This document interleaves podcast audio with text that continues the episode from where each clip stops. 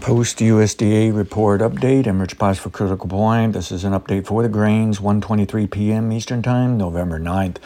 Okay, so USDA come in at 174.9 for the corn yield, and that was a surprise, and we have to respect that fundamental. We may have problems moving forward into the end of the year. I still think it'll be base building, not some kind of blood curdling bearish down move or anything, but we have to respect that. Um, uh, that it can uh, consolidate here and pull back off of this news. Now, um, corn, of course, is off, took out the uh, recent uh, three days of lows there over a four day period, took out the level three bottom, and uh, this is too soon for a level three bottom. So, models assuming, okay, had at least a, we were leaning on the bear side in next week, in other words. That was the best setup, even though I was a bit hopeful might get a, some bullish news here and flip it the other way. Um, so I think we have to consider 460s to 450s. Okay, um, and I would like to think I, I would like to see that it really doesn't really want to go that low. There's kind of a struggle for the bears to to move here. But uh, we do have to think of downside objectives here and think of the overall trend is down until it takes out the 480 to 481 level in the December corn. So bearish until we find a signal, or in fact, we find out it went above 480 to 481. All right.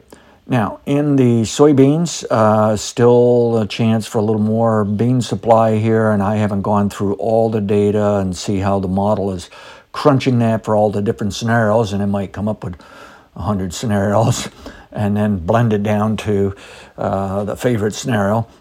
At any rate, the model is assuming probably got a level three top. As of the high of today, it was a three day head and shoulders pattern. I don't know what to think of that. Don't have any experience dealing with that. Um, we may see that the market wants to reject this by tomorrow in the next couple days. And I felt like all this year, the market was capable of rejecting bullish or bearish reports just a few days later.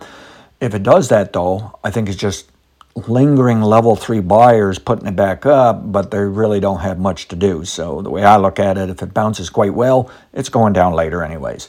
And it may just keep going lower. So until violation of this high of 1373 in the Jan Beans, bearish in the next week for a level three bottom. and it's already traced nearly 50% by the looks of this. I'm concerned that that's a little too soon going into a level three bottom. So I'm wondering if there is a more downside. I wouldn't rule out complete erasure going back to 1320 to 13, uh, but I don't think it's really going down to 13. But I, I, I can definitely see pulling back towards 1320 into next week. And who knows, maybe this week they're going to get most of it out of the way. But I think for the beans, it's still more of a base building scenario uh, until um, until we can get some, some another chance for a significant top late November on into December.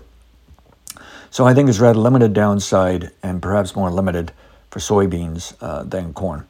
All right, um, yeah, and I don't have anything else to tell you. I mean, the level three trend should be down, and we don't have the best quality downside ideas, but we have some targets here.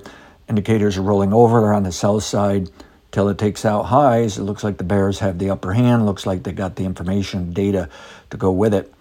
Uh, let me switch back to the December uh, week chart. It did take out the September low, okay? And so now we got some work to do, all right? So it is possible that the um, market is putting in a rare, in other words, 10% to 20%, maybe a little more uh, probability, but a rare uh, late level one bottom. Now, I need to do some work on that, make sure there isn't any rule violations. But if it is uh, a late level one bottom, then you know all we're doing is wrapping up um, the idea of they spiked yield, and some people will now bet they're going to spike yield uh, some more in January, but that's too far out. I don't know why the trade would really care that much. So we need to see how good the demand is here and how willing is the supply side willing to, uh, especially on the farmer side, to shut the bin door or do they have to move some more?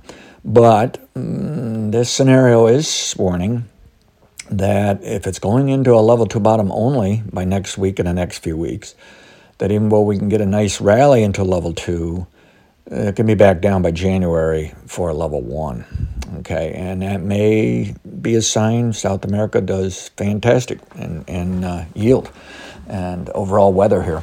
And keep in mind, there's, there are economic studies here saying these grain prices really were relatively kind of high, and we have taken inflation out. And inflation really is not something that will guarantee you a, a higher floor price for a very long time, even though your input prices don't go down you see the inflation rate coming down, but your input prices probably continue to work higher, just a slower pace. When it, when it comes into the free market system, they're probably going to take it away from you. Okay, so at any rate, um, let's see what we get next week for a bottom on that uh, weekly chart. Sad to see that, but I think um, you know we knew it was a possibility, and we knew we'll have to start over again. Um, USDA is doing something there to help fight inflation.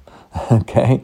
Uh, on the Jan beans, well, I went, I flipped to the weekly. Let me double check the weekly on the soy uh, Jan beans. So slammed above the trend line. I like that, and now back below it, and now working on a negative close for the week here, and the week is running out, and we have overbought indicator. I'm sure that's going to concern some people. So my guess is the beans just pull back in the next week, make another bounce um, and may do this one, two, three times from the week of November 20th on into December. But I do think there'll be some additional pounces before maybe a little lengthier uh, retracement here. So I think there's still some upside, but I may be up against that. What it is, is we've seen the highest price ahead of that level two, level one top in late November, December. But the market will come down and then retrace some of that and be more of a topping process uh, and top out at a little lower price. But even though that sounds bearish, and it may be, it doesn't sound bearish to me until we get that top. okay, then we can look at how much of a decline going into level two. Any rate, I'm not that concerned for the bean market right now. Uh, concerned on the wheat, uh, corn of how long does it have to stay down, how low does it go uh, to put in that next level two bottom, and can it be uh, significant enough to trigger a rare very late level one bottom. Uh, don't know yet. We just have to watch and see how much the corn market will drop. On the wheat market here, we've even got more work to do on the USDA data here because I felt like we got to watch this corn and soybean market. Any rate, uh, slammed below the five day moving average is back above it. Uh, daily stochastic rolling over to sell side. It's been overbought. I think even if they want to recover wheat, it's still going to be pulling back by next week, and it may be on its way lower into next week as of today. All right.